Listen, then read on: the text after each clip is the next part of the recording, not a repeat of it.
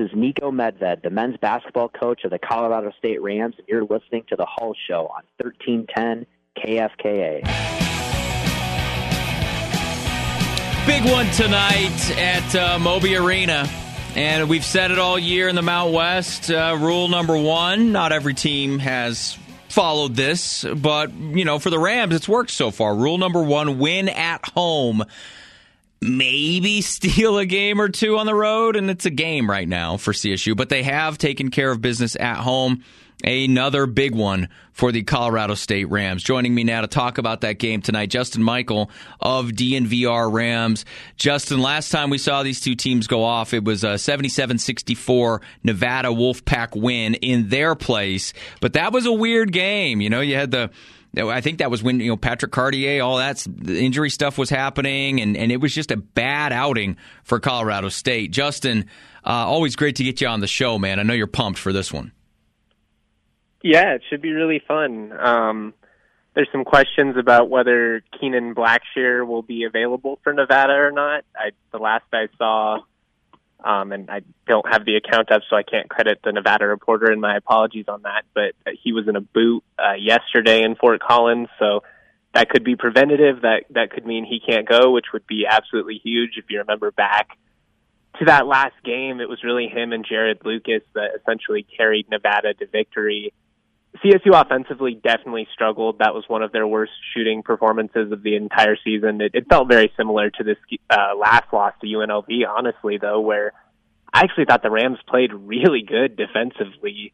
Uh, they just they could not score enough. So if Nevada's missing Blackshear, he's probably their best on-ball defender and one of their top two scorers. So that that'd be huge. Um, but this is one the Rams gotta they gotta take care of because, as you said, you know, before you brought me on here at least to this point, while it has been kind of frustrating in terms of how the league slate has played out, CSU has been able to take care of business at home, which has been huge for their NCAA tournament resume, and it's why, despite the fact that they're you know currently in seventh place in the Mountain West, they're currently projected as a seven seed in the NCAA tournament.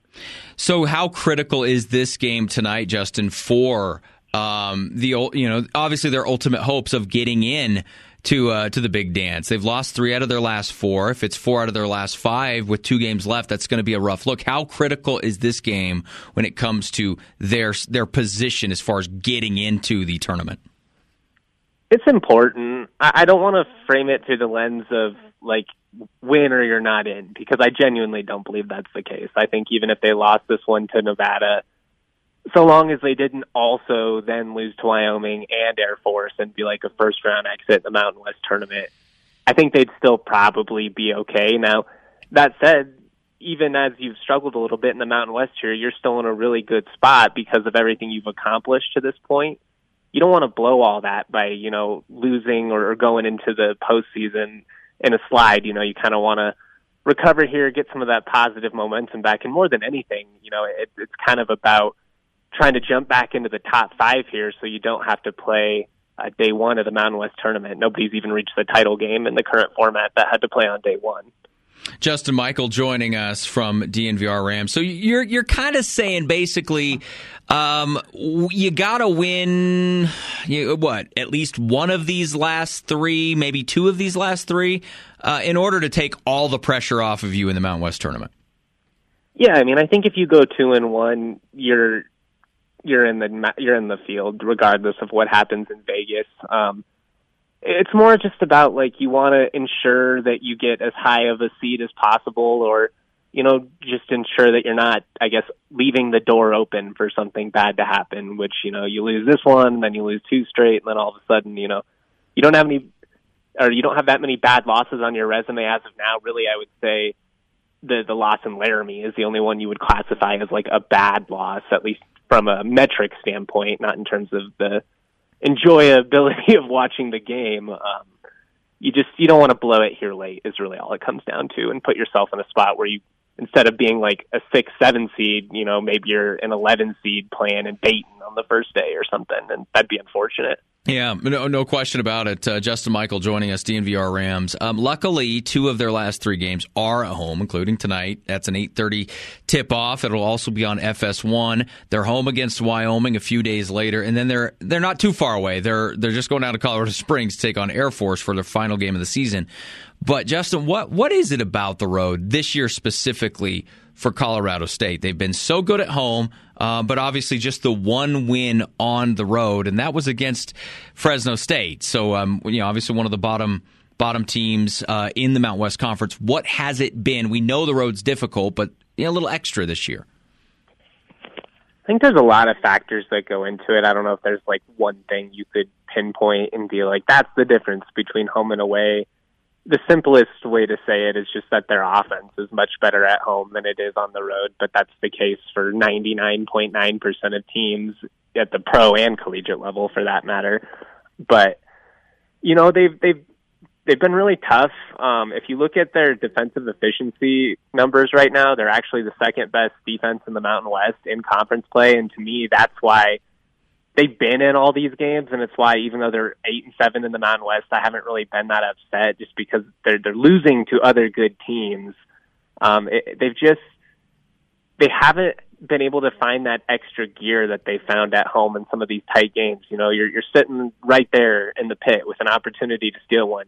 You know, you're going blow for blow with UNLV all night, and it just seems like they can't find that two, three minute stretch on the road that they find in home games where they kind of break it in favor of them because all these games have been competitive, even the games they've won by double digits at Moby. Like they, they've really all been back and forth affairs. It's about like finding that one stretch, especially in the second half where you can kind of take command of it. And, you know, some of it's been lack of shot making, you know, at times it's been, poor defensive stretches, although for the most part, you know, like I said, the defense is as good as it's ever been in the Medved era. Um, surprisingly, though, it's the shot making that's been inconsistent. I mean, I don't know if there's a, worse open jump shooting team in, in the league. It's it's very weird because these are veteran players and they're good looks and they're in rhythm and they're open and uncontested and I, I don't know. They're just not falling, and, and I don't know why because they were falling. If you looked earlier in the season, and maybe those numbers kind of even out, you know, as we get into some neutral site games and whatnot. Uh, but I guess that's a long-winded point of me saying there's a lot of factors and it's really complicated. But basically, what it comes down to is the the league's really good, and they came up just a little bit short in a couple of tight games. Yeah, I think those are all great points, and they they have had all those tight games, and uh, you know, going to your point of just finding the right spots, getting the right looks, they're just not falling. We do see that sometimes. I don't like to be the that's basketball guy. I don't want to be Bud Black, Justin Michael. Um, but you know, there's I, an element of that that's true. I, I, guess I guess so. Um, but I, I, always hear that whenever the Rams lose, that's basketball. Whenever they win, it's like, oh, the Rams are great. So I was giving some Rams fans a hard time on X the other day. So I, try not to be Bud Black. No, I mean I think it's fair to be critical, and the, the the reality of the situation is you almost cracked the top 10 at one point. So to potentially not even finish in the top five of your own league, you know, that's a little disappointing. Um, the thing that I always point out though is if you look at the national champions last year, Creighton, they lost seven total games. They were all the Big East teams. They finished fourth in the Big East after going undefeated in conference play.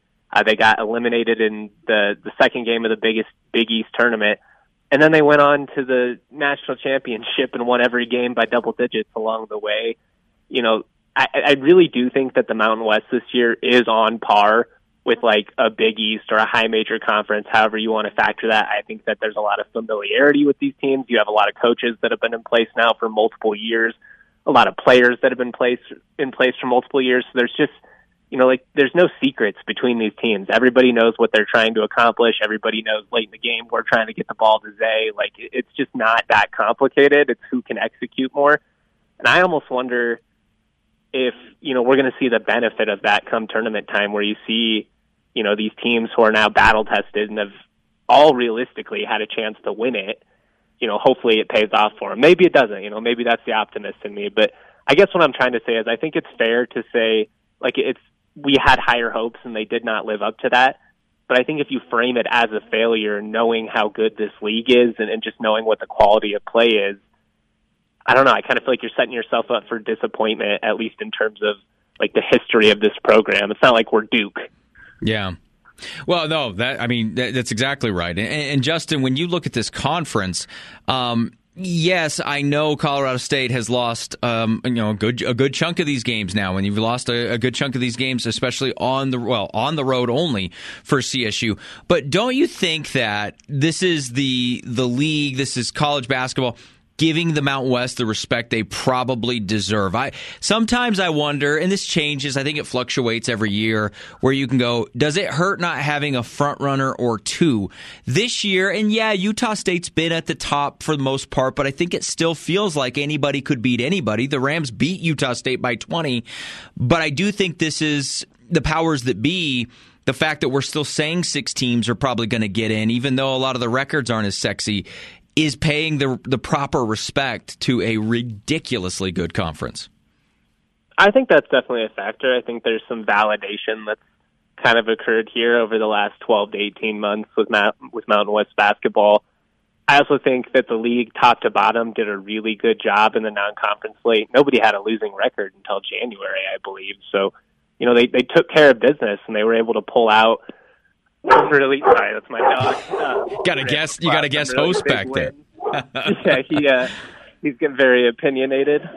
Um, but yeah, I mean, I, I think it's a lot of factors, but I think the experience has been huge for the league this year. Whether you, you look at LeDee in San Diego State or Isaiah Stevens and all the vets they have on CSU, like older basketball teams tend to to be more competitive, and the non-conference slate help. The metrics have have been beneficial, but it's just a good league, and I kind of feel like it's been a long time coming here now that some of these programs have been able to find some stability, and it helps too when you have more brand names when it's not just San Diego State, you know, New Mexico and UNLV being interesting.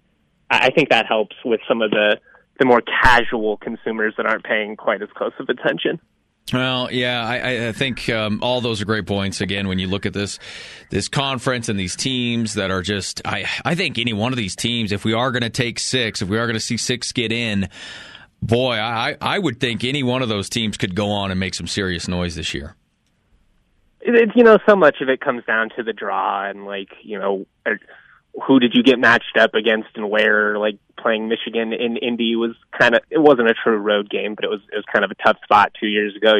You hope that some things go your way uh, in that regard, but I- I'm excited to see how it plays out. I think with the what we saw from these teams now over a large sample size, I'd be pretty surprised if it's another one of those years where like the Mountain West gets five teams in and they all lose in the first round. I just I don't see that happening. Justin Michael, it's going to be a good one tonight and a late one for you. I know, especially for writers. Um, eh, you know, the game ends and you're not going anywhere. You're going to be there for a while, so uh, it's going to be a late one for you. Hopefully, hopefully for the Rams' sake, it's a good one. Hey, I hope so, man. But it's been a fun year. I'm just trying to enjoy the ride. I think uh, we all should recognize how fortunate we are to get to watch a, a guy like Isaiah Stevens. I think you're 100% right. You know, there's been some special players for CSU. You talk about uh, Hofschild, you talk about Isaiah, you talk about David Roddy. I mean, there's been some great things going on at Colorado State. Makes it a little bit easier when you're up at 2 a.m. writing about it. That's for sure. it does, man. It does. Well, Justin, we appreciate you, my man. Hope to catch up with you soon. Anytime, buddy. Thanks for having me on. Justin Michael, DNVR Rams, 40 minutes after the hour. Angel, we're uh, overdue here. Let's jump out real quick and get the latest on the local sports flash.